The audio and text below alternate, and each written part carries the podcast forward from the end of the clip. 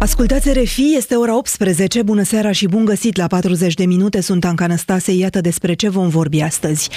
Liderii coaliției nu au luat o decizie în privința comasării alegerilor, discuțiile continuă luni, una dintre variantele de comasare cu privire la care s-ar putea lua o decizie săptămâna viitoare este organizarea împreună a alegerilor europarlamentare cu cele locale. Analizăm și primul interviu pe care Vladimir Putin l-a acordat unui jurnalist occidental de la invazia Ucrainei în urmă cu aproape 2 ani, între altele, președintele rus a sugerat din nou că țări NATO, precum România, Ungaria și Polonia, ar putea să-și împartă fostele teritorii aflate acum în interiorul granițelor Ucrainei, stat despre care dictatorul rus a spus încă o dată că este unul artificial alcătuit din voința lui Stalin. Liderul de la Kremlin a exclus scenariul în care ar putea invada un stat membru al NATO. Franța aduce un omagiu lui Robert Badinter, cel care a condus Ministerul de Justiție între 1981 și 1986 în timpul președintelui social socialist François Mitterrand. Badinter a reușit abolirea pedepsei cu moartea în hexagon în condițiile în care în anii 80 francezii erau majoritar în favoarea ei. Iar legea deepfake va fi supusă votului în Parlament săptămâna viitoare în condițiile în care tot mai multe fotografii și videouri trucate și generate cu o inteligență artificială sunt postate pe internet. Cine creează astfel de conținut fără să menționeze că este un clip video artificial riscă închisoarea de până la 2 ani, în timp ce distribuirea pe rețelele sociale se va pedepsi cu amendă cuprinsă între 600 500 și 90 de mii de lei.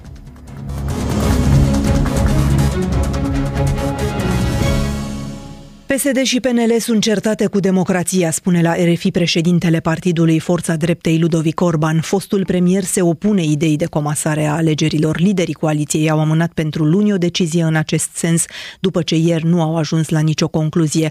Ludovic Orban i-a spus lui Cosmin Rușcior de ce îi se pare nedemocratică ideea comasării actuala coaliție este mai puțin preocupată de buna guvernare, cât este preocupată de cum să aranjeze jocurile electorale în anul electoral 2024 pentru a se menține la putere. Constituția prevede clar care este durata mandatului și pentru Parlament și pentru președinte și pentru aleșii locali și pentru europarlamentari. Alegerile trebuie organizate când expiră mandatele aleșilor locali, parlamentarilor, președintelui, exact cum s-a organizat până acum, ținând cont de termenul necesar de validare. Uh, eu nu înțeleg, uh, sincer, cum poți să vii cu asemenea inerție să faci alegeri cu patru luni de zile înainte de încetarea mandatului uh, și să decizi lucrul ăsta cu patru luni de zile înainte de data alegerilor. Este pur și simplu profund nedemocratic oricât încearcă uh, cei din coaliție și unii dintre comentatorii politici plătiți de ei să zică că și în alte țări sunt alegeri simultane pentru Parlamentul European, simultane cu alte tipuri de alegeri, uh, alegeri locale sau regionale. În niciuna dintre țările în care au loc alegerile în aceeași dată europarlamentare cu alegeri regionale sau locale, nu s-a hotărât în mod arbitrar anul ăsta să facă alegeri și data de 9 iunie este sorocul alegerilor. Aia prevede Constituția lor, aia prevede legea electorală. Înțeleg, domnule Orban, că de fapt nu vă opuneți atât idei în sine de a comasa niște alegeri, cât modul în care ar, ar urma să fie făcută această comasare acum.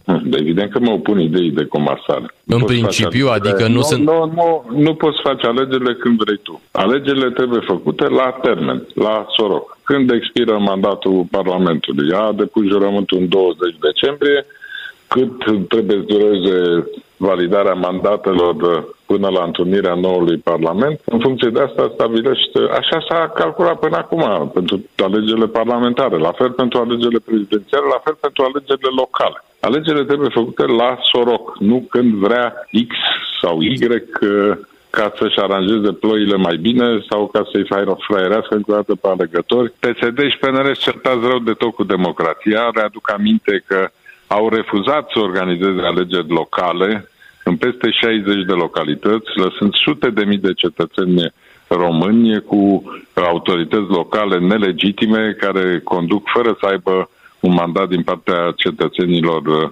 administrațiile locale.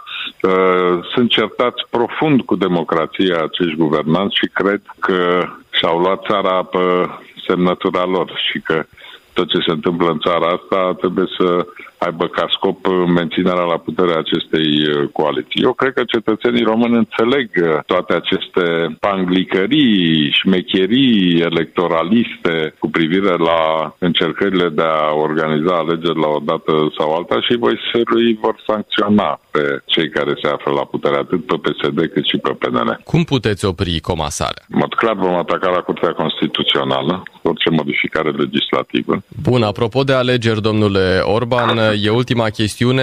Alianța Dreapta Unită există, iată, v-ați unit forțele, USR, Forța Dreptei, PMP. Întrebarea mea ar fi, cum veți putea să câștigați alegerile din moment ce acum sunteți undeva la 15-16%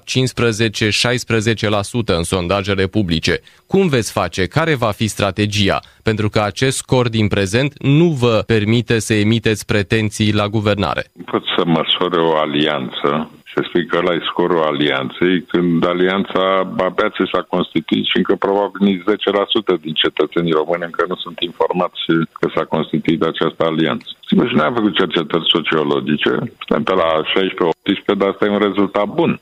Că primul lucru la care trebuie să te uiți este măsura în care alegătorii celor trei formațiuni susțin alianța, iar aici rezultatul este mai mult decât benefic, peste 90% dintre alegătorii celor trei formațiuni sunt de acord cu alianța și votează alianța. De asemenea, trebuie să te uiți uh, asupra atractivității, capacității de a atrage voturi din zona de nehotărâți, de non-votanți și de asemenea să analizezi potențialul de creștere. La ora actuală, alianța, chiar dacă încă nu este cunoscută, nu este de notorietate, faptul că s-au unit forțele democratice de centru-dreapta, uh, alianța are cel mai mare potențial de creștere, un potențial de 8,7% evaluat în momentul de față. Dar de ce nu vedem, de exemplu, domnule Orban, mai multe acțiuni comune ale Alianței Dreapta Unită? Nu de alta, dar oamenii, cum spuneați, încă nu percep că există această alianță ca o alternativă la actuala guvernare. Mulți probabil, să o spunem drept, nici nu știu cum se cheamă acest uh, nou pol de dreapta. În mod evident, în, în mod evident, da. Fiind un an electoral, uh, fiți convins că acest brand va ajunge să fie cunoscut până la momentul 9 iunie de 90% dintre cetățenii cetățenii România. Până la urmă, dacă PSD și PNL, călcând în picioare Constituția, având la dispoziție Curtea Constituțională, am uitat să menționez că vom ataca și hotărârea de guvern în contencios administrativ în cazul în care Curtea Constituțională va respinge sesizarea noastră de neconstituționalitate. Cu siguranță sunt niște pași de parcurs pe care vrem să-i parcurgem uh, cu prudență, dar în același timp uh, pentru a avea rezultate cât se poate de eficiente. A fost președintele Partidului Forța Dreptei Ludovic Orban în actualitatea internațională, evident continuă să aibă ecouri. Interviul pe care președintele Vladimir Putin l-a oferit fostei vedete a televiziunii americane Fox News, jurnalistul Tucker Carlson, a fost o tribună pentru propagandă și temele revizioniste pe care le abordează de ani buni uh, liderul de la Kremlin, consideră majoritatea comentatorilor vis-a-vis de interviu. Carlson, un apropiat al lui Donald Trump, este acuzat că timp de mai multe ore i-a servit mingi la fileul lui Putin, ajutându-l totodată și pe fostul președinte american, pe Donald Trump, să-și susțină ideile de politică internațională. În ceea ce privește revizionismul, Tucker Carlson a făcut referiri și la minoritatea maghiară din Transcarpatia și Transilvania, o minge la fileu și pentru uh, cel considerat aliatul lui Putin în Uniunea Europeană, Victor Orban. Ana Maria Florea Harrison a dezbătut interviul alături de analistul de politică internațională, Oana Popescu. Ascultați!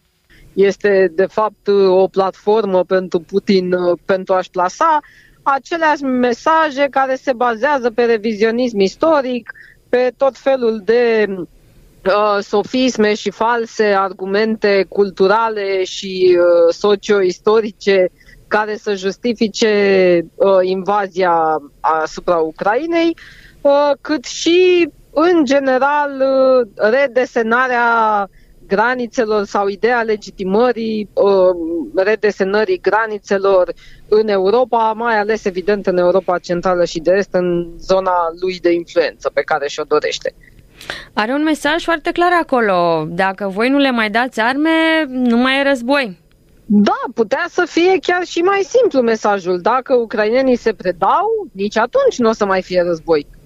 Și același lucru se aplică la orice țară pe care și-o mai dorește Vladimir Putin după Ucraina. Mai spune uh, Vladimir Putin, uh, mai găsește un vinovat aici, uh, ar fi fost uh, pace dacă nu intervenea Boris Johnson. Putin are o competiție geopolitică nu doar cu uh, Ucraina. Putin are o competiție geopolitică cu Occidentul. Occidentul care este firește condus, între ghilimele, uh, pe zona securitară strategică de Statele Unite și aliații lor, Marea Britanie este unul dintre ei. Și atunci cumva în convergență cu uh, mesajele pe care chiar președintele american Donald Trump le-a dat de-a lungul timpului, pentru că să ne amintim, Trump uh, recent spunea că dacă ar fi fost el președinte, nu s-ar fi întâmplat niciodată războiul din Ucraina, pentru că ar fi negociat cu Putin, ar fi uh, discutat și ar fi oprit acest lucru înainte să se întâmple. Uh, omițând evident să spună că această negociere probabil ar fi dus la o cedare teritorială din partea Ucrainei, care, bineînțeles, că ar fi făcut uh, anexarea cu forța inutilă. Până în la esență, Kiev și mai departe, mai încoace, poate. Absolut. Deci, în esență, uh, Putin merge pe aceeași linie pe care uh, merge întreg clubul revizionist, care îl include și pe Victor Orban, care îl include adesea pe președintele uh, chinez. De-aia spun că este un interviu de propagandă care nu face decât uh, prin repetarea de către o figură atât de uh, controversată în, în Occident, dar cu o mare audiență uh, în rândul publicului pe care și Tucker Carlson îl are, uh, atât în Statele Unite cât și dincolo de granițele Statelor Unite, deci repetarea mesajelor de către Vladimir Putin, care are autoritate în, uh, în rândul acestui public, nu face decât să îl consolideze și până la urmă să ofere uh, susținere mesajelor pe care le-a plasat și președintele Donald Trump, fostul președinte Donald Trump, pentru că uh, Putin mm, știe foarte bine că urmează an electoral în Statele Unite și cred că în mod deliberat a căutat să ofere susținere mesajelor uh, candidatului Donald Trump împotriva lui Biden. Nu știu ce știe Carson Tucker despre estul Europei. Uh, eu sunt jurnalistă, trebuie să fiu uh, obiectivă, dar uh, nu pot să nu mă minunez la întrebările lui Tucker despre, despre Ungaria, Ucraina, Transilvania și haideți să amintim ce spune Putin, cum a fost el de șocat să umble prin Transcarpatia, o zonă unde trăiesc mulți maghiari și să vadă acolo maghiari. Această, această teză a fost lansată încă de la invazia Ucrainei, din, din primele săptămâni. A circulat uh, și a fost amplificată și de um, media pro-guvernamentală de la Budapesta uh, această ofertă, între ghilimele, propunere, ca uh, pe fundalul contextului de război, statele din jurul Ucrainei care uh, și-au văzut teritorii uh, făcute cadou Ucrainei de către Stalin, de fapt nu Ucrainei la momentul respectiv, ci Uniunii Sovietice, din care Ucraina făcea parte, uh, să și le recupereze, să și le ia înapoi. Mm, este argumentul, uh, din nou, pe care toți uh, revizioniștii îl ridică în regiunea noastră, unde nu există țară cu uh, niște uh, granițe care să vină de undeva din uh, antichitate și evul mediu și să rămână la fel până în zilele noastre. De altfel, pe principiul ăsta, de-aia spun că este un sofism, pe principiul ăsta, așa, mm, și Italia ar putea să aibă niște pretenții asupra României, că nu de la Roma ne tragem în mare măsură. Ă, tot așa se pot redesena granițe și în Germania, care de fapt la un moment dat a fost Rusia, Uh, și alte teritorii au fost împărțite cu totul alte feluri. Avem Alsacia și Lorena, nu? Care ar putea să fie Dar pe deci Tucker, așa... mă scuzați că vă întrerup, pe Tucker Carlson îl doare, pare să problema Transilvaniei. pentru că știe că în regiune asta a fost ridicată mm, și că este, uh, că este în legătură directă cu Ucraina, știe că uh, există un promotor al acestor teze în regiune, în persoana lui Victor Orban, uh, deci spre deosebire de alte teritorii despre care nu s-a mai vorbit și care nu au în clipa de față un război fierbinte în apropiere, Transilvania se află în imediata apropiere a este uh, pe radarul uh, lui Victor Orban sau măcar al mesajelor lui propagandistice, la fel Transcarpatia, uh, deci știe că există un public. Tucker Carlson vine cu niște teorii care sunt absurde pentru atât din perspectiva dreptului internațional cât și a bunului simț, dar nu este un prost comunicator, cum firește nici Kremlinul nu uh, pasează astfel de narrative în vid. Știe la ce reacționează, la ce este sensibil publicul și acolo plasează narrative de propagandă. Explicații analistul de politică internațională Oana Popescu. Vladimir Putin a declanșat în Rusia un proces de autodistrugere, declară ministrul apărării din Letonia într-un interviu acordat publicației franceze Le Figaro.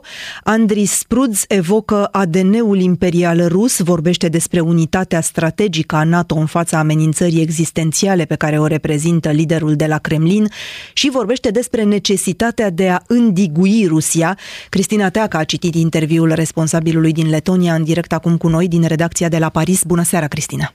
Bun găsit, Anca! Pentru Letonia, lupta ucrainenilor nu este doar pentru Ucraina, este pentru noi toți, pentru valorile europene, pentru ordinea internațională, afirmă în deschiderea interviului ministrul apărării din Letonia și adaugă, dacă ajungem într-o formă de junglă fără reguli în care forța, puterea și armele decid soarta națiunilor, va fi foarte periculos pentru toată lumea. El constată că NATO și Uniunea Europeană rămân unite în ciuda tensiunilor care există, dar, crede el, ar fi binevenită o susținere și mai fermă a Ucrainei, căci, în opinia sa, trebuie să existe o victorie ucraineană, adică restaurarea integrității teritoriale și eliberarea tuturor teritoriilor ocupate. Trebuie spus că Letonia și Rusia au o frontieră comună ce totalizează 270 de kilometri. Este una din frontierele exterioare ale spațiului Schengen. În opinia responsabilului leton, Rusia ar trebui să fie supusă unei politici de izolare, să fie îndiguită, spune el, ca pedeapsă la agresiunea sa și amintește că NATO a numit în mod clar Rusia drept agresor și a subliniat că este un pericol existențial pentru alianță. Ministrul leton crede că este absolut necesar să reînviem industriile de apărare. Întrebat de jurnaliștii Le Figaro dacă se pregătește pentru o eventuală invazie a Rusiei, ministrul susține că toți liderii statelor baltice iau în calcul toate scenariile posibile, dar fac totul pentru ca ele să nu se întâmple. Conceptul nostru este clar, explică el. China este o provocare, dar Rusia este o amenințare care trebuie limitată, explică ministrul leton, care amintește că în 2014, imediat după anexarea Crimeei, a intrat în vigoare un concept strategic de apărare totală, inclusiv societatea a fost mobilizată în acest sens. Civilii trebuie pregătiți să se apere, spune ministrul. În 2014, Letonia a stabilit o țintă de 2% pentru cheltuielile militare, iar la ora actuală dorința executivului de la Riga este să ofere 3% din bugetul național acestui sector. Din 2022, serviciul militar a redevenit obligatoriu.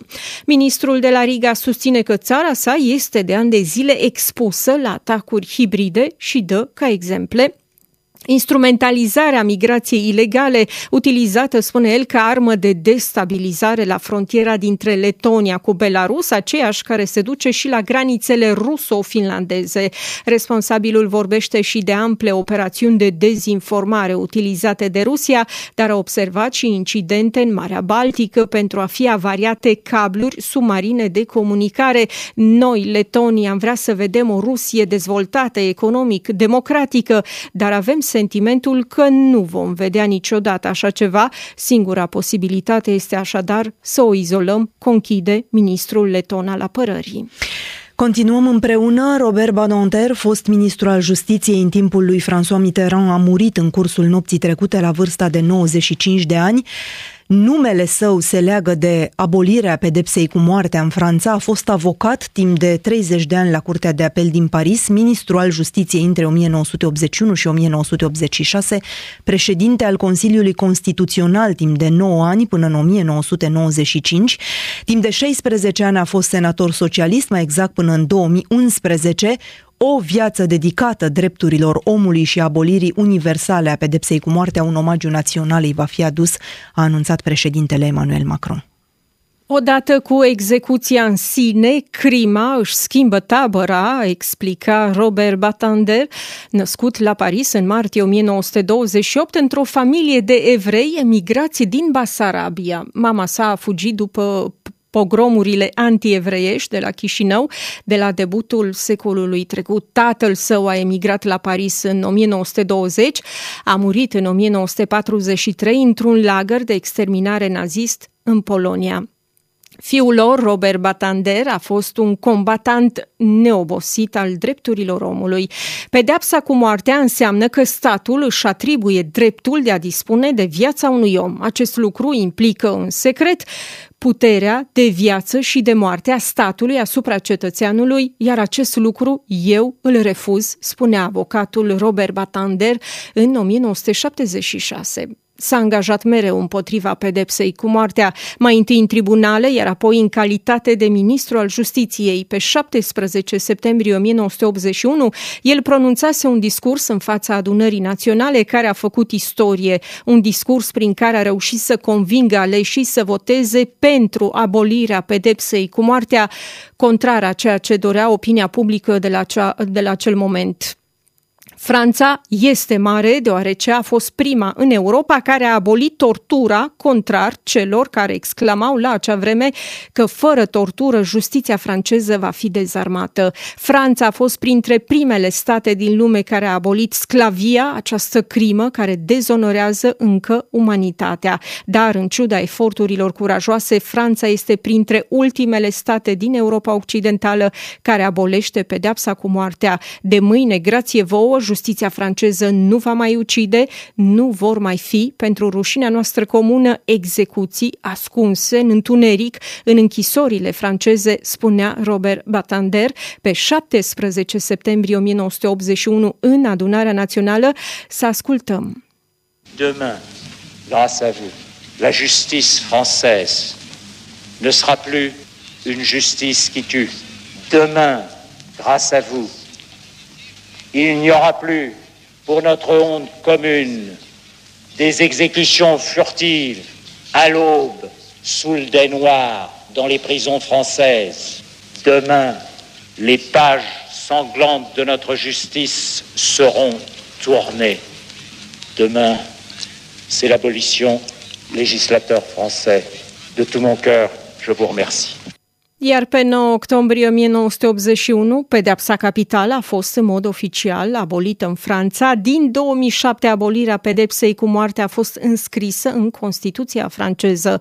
În 2021, deci când avea 93 de ani, cu ocazia aniversării a 40 de ani de la abolirea pedepsei cu moartea în Franța, Robert Batander continua să își apere convingerile și spunea că pedeapsa cu moartea trebuie să dispară din această lume, este o rușine pentru umanitate. Tot el s-a luptat pentru drepturile homosexualilor înainte să asigure șefia Consiliului Constituțional între 86 și 95. În 95 a scris chiar o piesă de teatru pe tema homosexualității intitulată C33, după numărul de deținut al lui Oscar Wilde, Robert Batander explica povestea scritorului englez condamnat la 2 ani de muncă forțată din cauza homosexualității sale. O altă luptă pe care Robert Batander a adus-o, închisorile, în 1985 deținuții au putut avea un televizor în celulă, grație lui, în 1994 a reformat medicina carcerală. În plan extern și-a oferit serviciile justiției internaționale pentru fosta Iugoslavie, a participat la redactarea Constituției românești și a lucrat în anii 2000 pentru una din reformele Națiunilor Unite. Trimis special al UNICEF, Batander s-a deplasat în închisori din Kiev și Odessa, dar și la Chișinău. Misiunea sa era să ajute Ucraina și Republica Moldova să-și pună pe picioare o justiție pentru minori demnă de acest nume și respectoasă vis-a-vis de convențiile internaționale. În noiembrie 2023, el spunea că a încercat să transforme justiția, să o facă mai umană. Reacțiile la decesul său sunt numeroase pentru președintele Emmanuel Macron. Robert Batander a fost o personalitate a secolului, a a întrupat spiritul francez, un omagiu național îi va fi adus, anunță șeful statului. Națiunea a pierdut un mare om, a adăugat Emmanuel Macron. Je crois que la nation a perdu à coup sûr un grand homme, un très grand avocat, un très grand garde des Sceaux qui évidemment a conduit pour notre pays l'abolition, mais aussi des réformes importantes du, du code pénal qui a conduit à transformer au début des années 80 la justice de notre pays. Et puis un président du Conseil constitutionnel qui a eu euh, un rôle essentiel à jouer dans la vie de notre démocratie durant de nombreuses années. C'était aussi euh, pour moi, euh, je dois le dire, un, sage au-delà de ses, fonctions qui a toujours permis d'éclairer les décisions les plus délicates. Un hommage national lui sera rendu. Iar premierul Gabriel Attal a reacționat pe rețeaua X spunând că toată viața lui a fost glasul justiției din sălile de judecată și până la tribuna adunării naționale a Senatului și a Consiliului Constituțional, Robert Batander și-a dedicat fiecare secundă din viață luptei pentru ceea ce era drept pentru libertățile fundamentale. Abolirea pedepsei cu moartea va fi pentru totdeauna moștenirea sa pentru Franța, iar ministrul de externe Stefan Sejourne vorbește despre un gigant al conștiinței franceze. Robert Batander lasă în urmă o viață dedicată dreptății și demnității umane. Mulțumesc, Cristina. Președintele american Joe Biden nu va fi inculpat pentru păstrare de documente clasificate în mod necorespunzător, a anunțat un procuror special pentru acest caz. Raportul care îl dezincriminează pe Biden l-a înfuriat însă foarte tare pe președinte, deoarece îl descrie ca fiind la cei 81 de ani un om în vârstă, rezonabil, bine intenționat, dar cu o memorie slabă, în timp ce adversarii președintelui s-au grăbit să-l atace, spunând că nu este potrivit pentru încă un mandat, Biden a convocat un briefing surpriză la Casa Albă, atacând acuzațiile privind memoria sa ca fiind nefondate. Ana Maria Florea Harrison are detalii. Între noiembrie 2022 și ianuarie 2023, aproximativ 30 de documente guvernamentale clasificate au fost descoperite în fostul birou al lui Biden de la Penn Biden Center din Washington DC și în reședința sa personală din Wilmington, Delaware, datând din perioada în care Biden a fost senator și vicepreședinte. Procurorul special Robert Hur a constatat în raportul său, dat publicității joi, că Biden a manipulat în mod greșit unele documente clasificate, dar a decis să nu formuleze acuzații penale la adresa președintelui. În acest raport, procurorul a făcut mai multe remarci stânjenitoare pentru Biden, sugerând inclusiv că memoria președintelui are limitări semnificative. Mai mult, procurorul a scris că la un eventual proces, Biden ar fi perceput drept un om în vârstă, rezonabil, bine intenționat, dar cu o memorie slabă. Citând acest raport, Washington Post relatează că procurorii susțin că în timpul audierilor Biden s-a chinuit uneori să-și amintească fapte de bază despre cariera și viața sa. Nu și-a amintit când era vicepreședinte, uitând în prima zi a interviului când i s-a încheiat mandatul, dacă era în 2013 când am încetat să fiu vicepreședinte și uitând apoi când a început mandatul său. În 2009 mai eram vicepreședinte, s-ar fi întrebat Biden. Raportul afirmă că Biden nu și-a amintit cu o diferență de câțiva ani când a murit fiul său, Bo. Casa Albă a criticat documentul spunând că descrierea făcută memoriei președintelui a aflat în cursă pentru a obține un nou mandat prezidențial la toamnă nu este exactă sau adecvată și nu își are locul într-un raport al Departamentului de Justiție.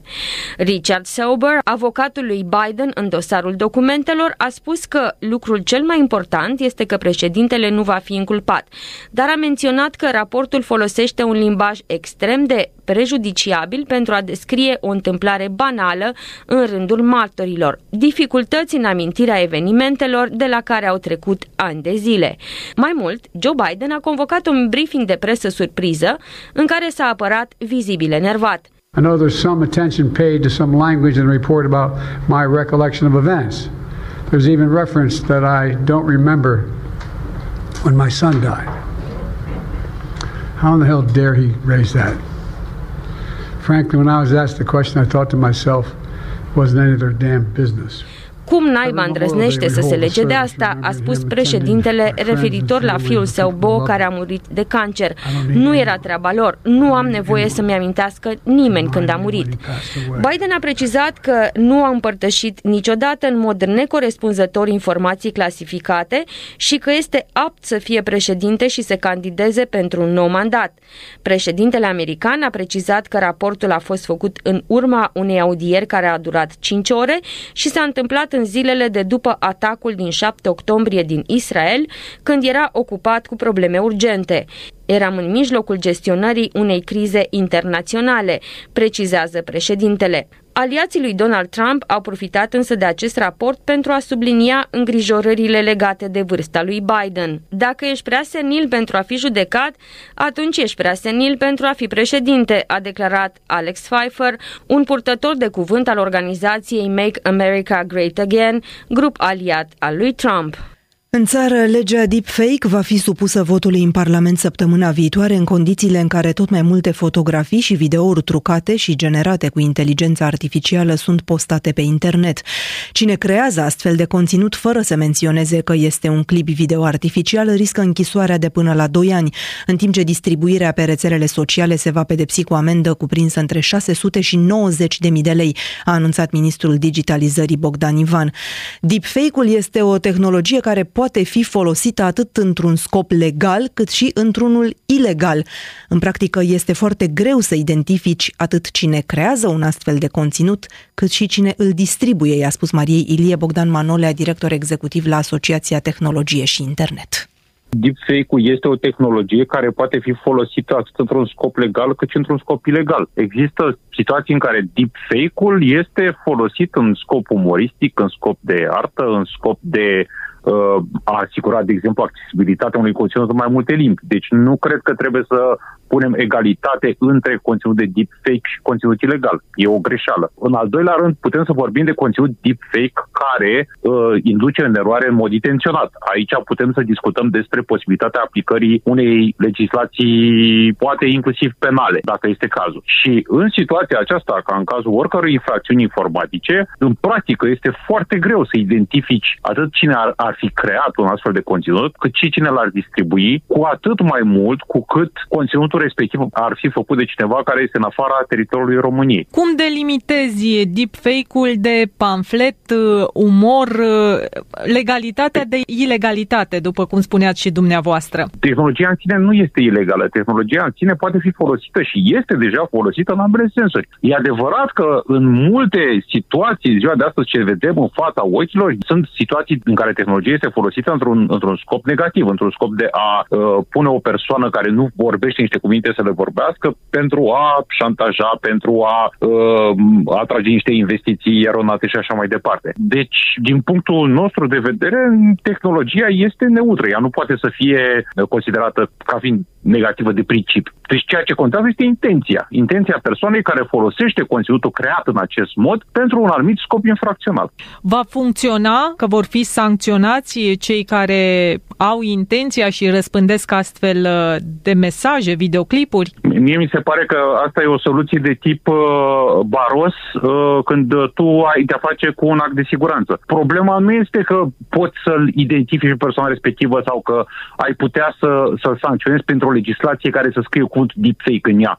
Pentru că există și până acum legislație care se aplică în cazul șantajului online, în cazul în care uh, există uh, alte tipuri de infracțiuni, cum ar fi alterarea datelor informatice. De fapt, despre asta vorbim. Deci, uh, există legislație în domeniu. Nu trebuie să faci o nouă lege. Sigur că din punct de vedere politic poate dă bine lucrul ăsta. Problema reală este cum limitezi răspândirea conținutului care este transmis în mod intenționat ca fi negativ. Și aici, aici este problema actuală care nu se discută și pentru că este complicat de, fa- de a face lucrul ăsta și pentru că trebuie făcut în colaborare cu uh, platformele care permit acest conținut, în special în zona publicitară, și care nu blochează acest conținut, deși le este raportat faptul că este un conținut ilegal.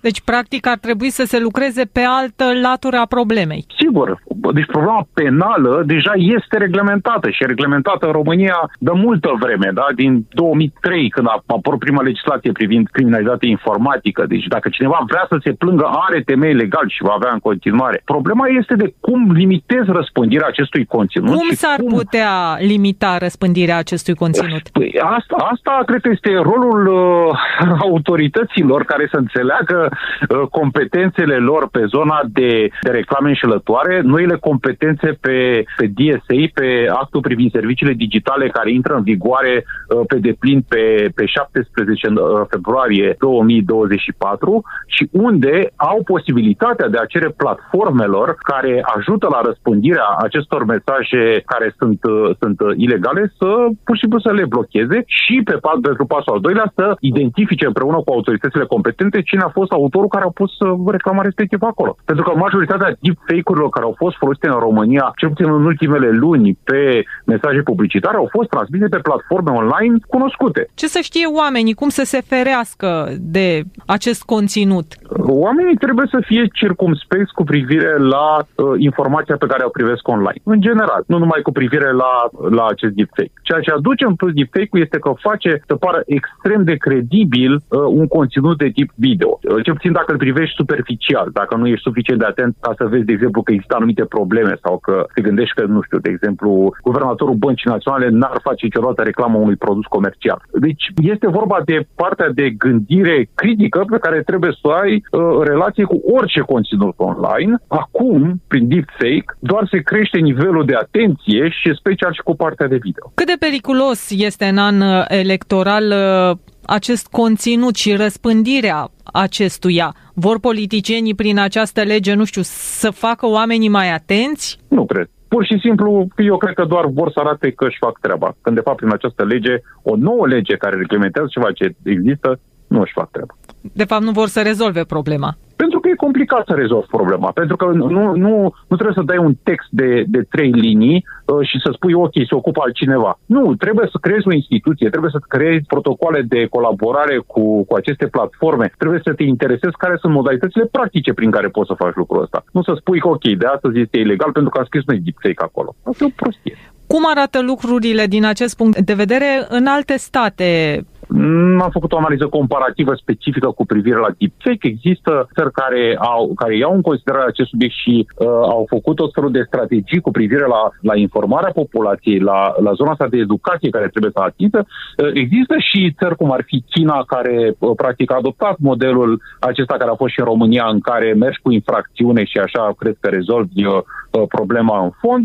Uh, însă ceea ce uh, trebuie să intereseze în cele din urmă, din punctul nostru de vedere, este prevenirea răspândirii prin colaborarea cu platformele care găzduiesc acest conținut uh, și care răspândesc acest conținut, din păcate. Bogdan Manolea este director executiv la Asociația Tehnologie și Internet. În urmă cu două luni, Parlamentul Ungar a votat legea pentru protecția suveranității țării. Pe baza denumirii, legea este benefică. Toată lumea dorește să trăiască într-o țară care decide singură asupra viitorului său. Însă privind conținutul, apar problemele, atât de multe încât Comisia Europeană a demarat procedură de infringement împotriva Ungariei. Balaj Barabaș cu o perspectivă de la Budapesta.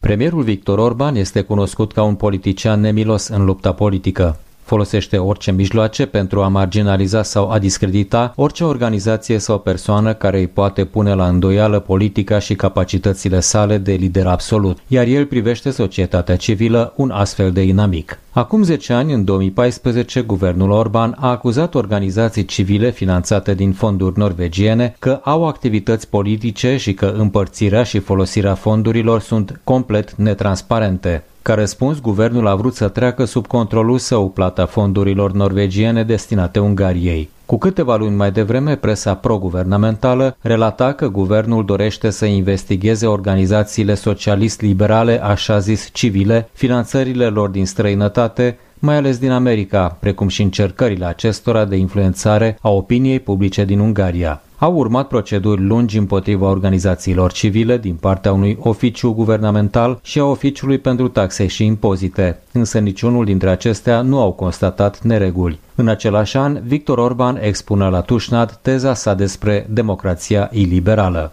În anii următori, încercările de a bloca activitatea ONG-urilor a continuat cu un succes răsunător în 2018.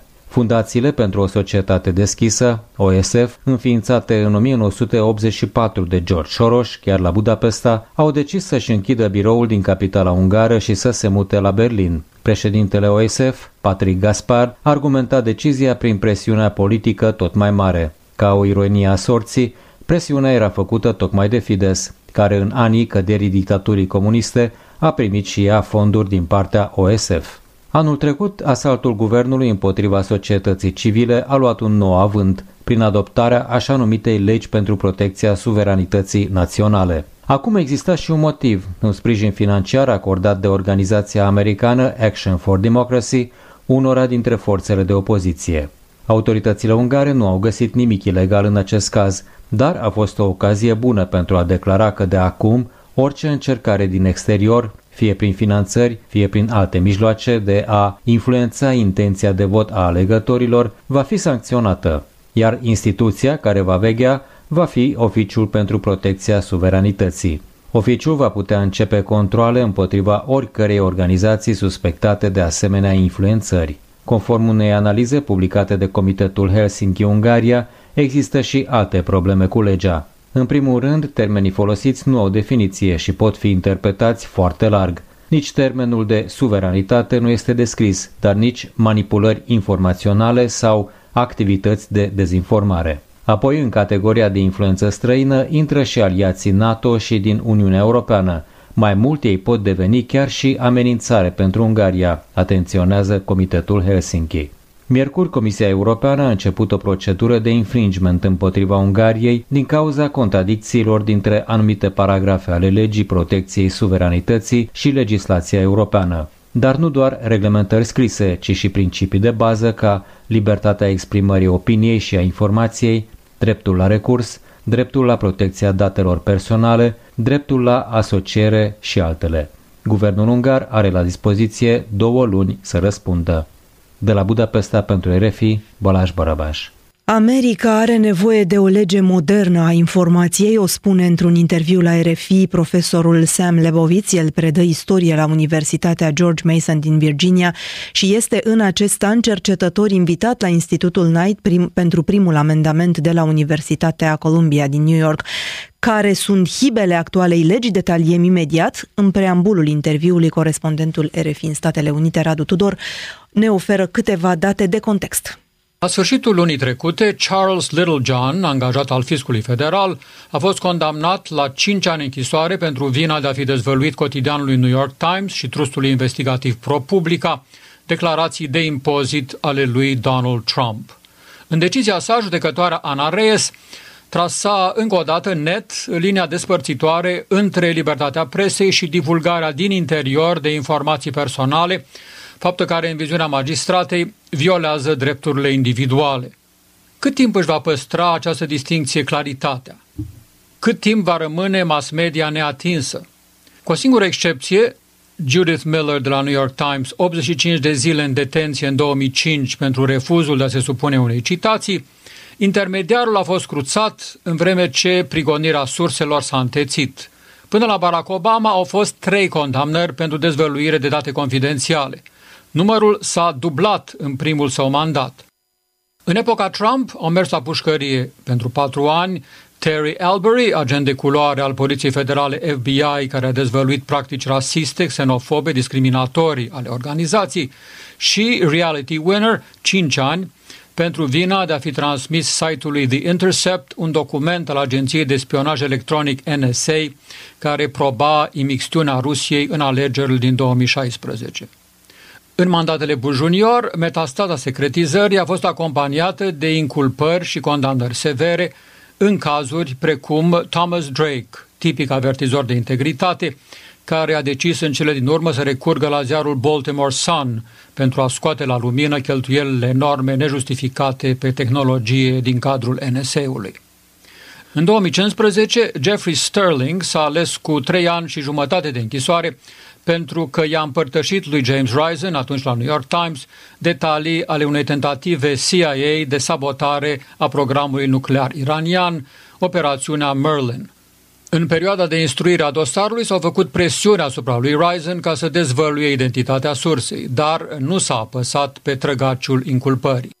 Nici atunci, nici de atunci încoace. One of the problems with the Espionage Act is that it makes it illegal to disclose una dintre hibele legii antispionaj este formularea vagă. Se penalizează divulgarea către neautorizați de informații din sfera apărării naționale. Este neclar dacă se aplică oricui sau doar angajaților guvernamentali. Nu rezultă dacă este aplicabilă și jurnaliștilor, care ori de câte ori publică, diseminează documente secrete scurse, teoretic încalcă legea. În practică însă, și în pofida neclarității în ce privește aplicabilitatea și limitele utilizării ei asupra jurnaliștilor, statul n-a făcut însă pasul spre incriminarea mass-mediei în virtutea legii antispionaj.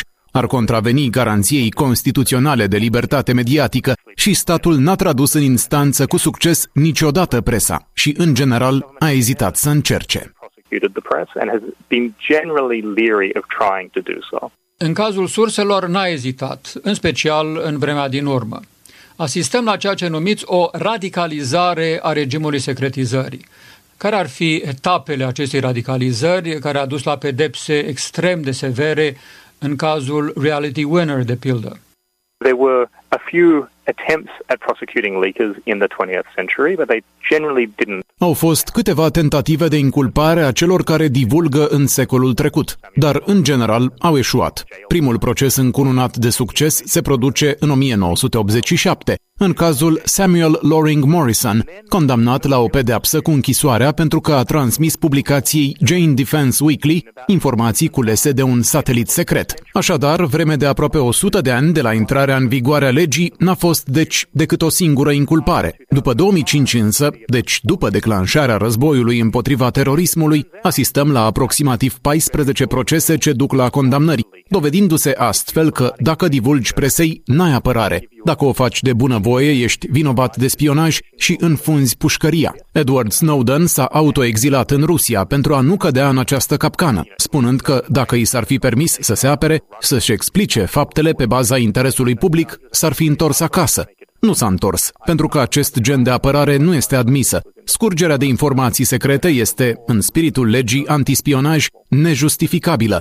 Așadar, până acum, sursele au fost penalizate cu mare eficiență, dar presa a rămas liberă să publice orice informație poate obține. Cât timp poate dura acest armistițiu? Sunt șanse ca statul, vânând sursele, să rătăcească pe terenul mass mediei?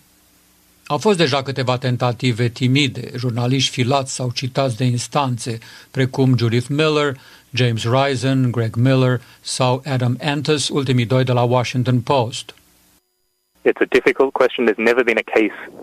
E o chestiune dificilă, care nu are răspuns legal pentru că n-au fost cazuri test. Cea mai bună aproximare a fost cazul din 1971 al dosarelor Pentagonului, Pentagon Papers, în care Daniel Ellsberg a compărut sub acuzația că a oferit acele documente secrete cotidianelor New York Times și Washington Post. Administrația Nixon a recurs la o măsură extremă, încercând să împiedice apariția celor două publicații. Curtea Supremă a decis că măsura este neconstituțională, că ziarele trebuie lăsate să apară, dar la o lectură mai atentă a textului deciziei, afli că majoritatea magistraților, 5, argumentează că Nixon a procedat greșit, că ar fi trebuit să lase ziarele să apară și apoi să încerce să le pedepsească în virtutea legii antispionaj, implicația fiind că o astfel de abordare ar fi fost constituțională. Nici atunci, nici după aceea, presa n-a fost incriminată. Dacă s-ar întâmpla astăzi, ar fi un caz major de jurisprudență constituțională și am sentimentul că, dată fiind măsura în care dreptul la liberă exprimare este respectat, ar fi un caz dificil pentru stat. În orice caz, sunt șanse mari să știm mai exact pentru că rămâne pe rol cazul Julian Assange, fondatorul site-ului Wikileaks, acuzat de posesie și diseminare de informație secretizată. E asemănător, aproape identic, cu ce fac mari ziare precum Wall Street Journal, New York Times și alte publicații. Dacă procedura continuă și rezultă într-o condamnare, mi-e teamă că s-ar stabili un precedent care ar permite punerea sub acuzare a instituțiilor mediatice. E o chestiune centrală cu care se confruntă jurisprudența antispionaj. Centrală și mai arzătoare decât oricând. Era ușor de imaginat atunci, în epoca dezvăluirilor Snowden, și încă mai ușor astăzi, după tentativele lui Donald Trump de a-și instrumentaliza prerogativele, că o administrație ar putea folosi forțele de ordine sau serviciile secrete pentru a-și consolida puterea prin persecutarea adversarilor săi politici și mediatici, scria în memoriile sale recent apărute Martin Barron, fostul redactor șef al cotidianului Washington Post. Ce trebuie făcut pentru evitarea derapajului? The most important thing would be to amend the Espionage Act and to make very clear that it does not apply to the press. Cel mai important ar fi de revizuit legea antispionaj, clarificând că nu se aplică presei. De asemenea, ar trebui să avem o lege scut, un privilegiu statutar conferit presei în relația cu sursele, ceva asemănător confidențialității avocat-client sau doctor-pacient, privilegiu care ar proteja confidențialitatea surselor, încurajându-le să dezvăluie informații de interes public. Este de asemenea important ca surselor să li se ofere nivelul de protecție pe care l-au avertizorii de integritate și dreptul de a se apăra când dezvăluirile lor sunt cu adevărat de interes public și sunt făcute din motive întemeiate printr-o instituție mediatică. Mai presus de toate, ar fi necesară o lege cuprinzătoare a informației, care să reevalueze întregul sistem actual și să-l armonizeze cu ideile moderne privind democrația și libertatea expresiei, pentru că actualul sistem a fost peticit vreme de un secol cu improvizații.